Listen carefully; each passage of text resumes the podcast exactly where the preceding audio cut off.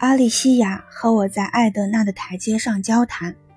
我喜欢阿丽西亚，因为她有次给了我一个小皮包，上面绣着“瓜达拉哈拉”的字样，那里是阿丽西亚的家。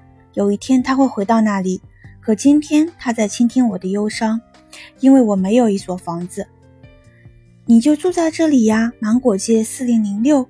阿丽西亚说着，指向那栋让我羞愧的小屋。不，那不是我的房子。我说着，摇了摇头，像是这一摇便可以抹去我在那里住过的一年。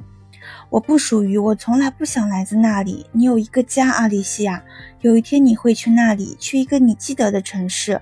可我从来没有一所房子，连张照片都没有，只有梦到的那所。不，阿丽西亚说，不管你喜欢与否，你都是芒果街的。有一天你也要回来的。我不会，除非有人让他变好了。谁来做这事？市长吗？